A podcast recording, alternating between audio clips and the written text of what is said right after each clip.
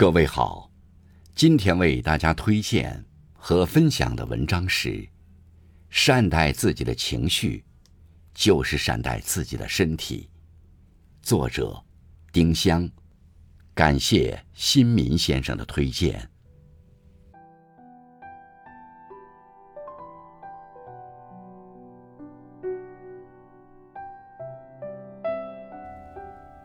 情绪是什么？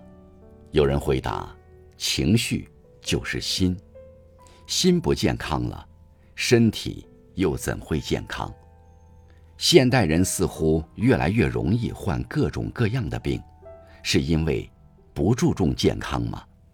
不是，很多人把精力花在养生上，其实除了养生，我们更应该养心。一个人如果把委屈，恐惧、焦虑等坏情绪，全都累积在身体里，终有一天，一场免疫风暴就会袭来。很多坏情绪一开始是从悲伤演变而来的。如果有一段时间，生活不顺，工作不顺，整个人的心情就会呈现下跌趋势。有些人的悲伤是漫长的。它像一颗种子，一点一点压抑在心里，只敢在没人的时候释放。时间长了，心情就愈发的敏感起来。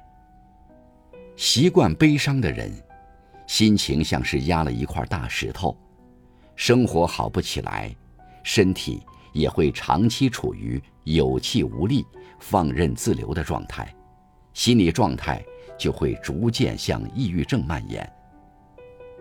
我们所有的情绪，都会反馈到我们身体的每一个地方。身体每一处细微的疼痛，都是我们内心的求救信号。当你察觉到自己已经不开心太久，哪怕白天面带笑容，深夜也会把你所有伪装的快乐吞噬时，是不是该引起重视了？我们经常说到“情绪管理”这个词，不是因为它有多时髦，而是只有管理好了情绪，才能管理好身体，才能管理好人生，这是一个递进关系。下面这三个小方法，也许能为我们的情绪管理尽一份力。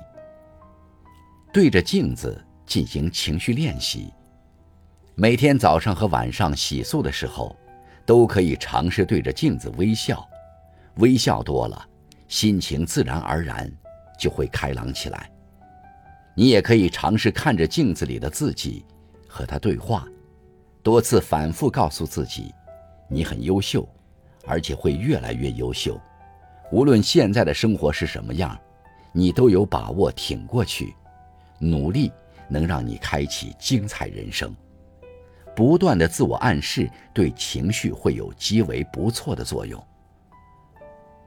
每天观察自己的情绪，并对负面情绪做出反馈，可以像写日记一样记录自己一天的情绪，对特别糟糕的情绪做出分析和反馈。比如你今天有一段时间心情特别低沉，不开心到了极点，你可以仔细回想分析一下。当时是哪件事导致你的情绪值下降？它的根本原因是什么？有没有什么解决的办法？你又能否在之后做出改变呢？深挖不良情绪的根源，是情绪管理最有效的方法。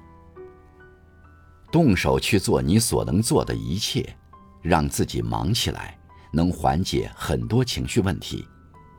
努力去做你所能做的一切。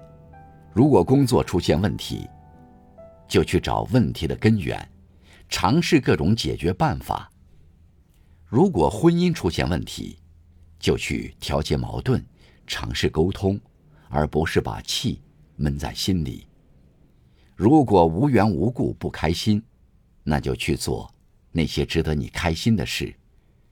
善待自己的情绪。就是善待自己的身体。世上没有既安逸又精彩的人生，美好前程都是奋斗出来的。想要为自己的梦想负责，为家人负责，我们要先管理好情绪，拥有一个强健的身体，好好做自己，把别人的愿望还给别人，真实的面对自己真正的需求，妥善的去处理，并相信自己的能力。愿我们都懂得爱自己。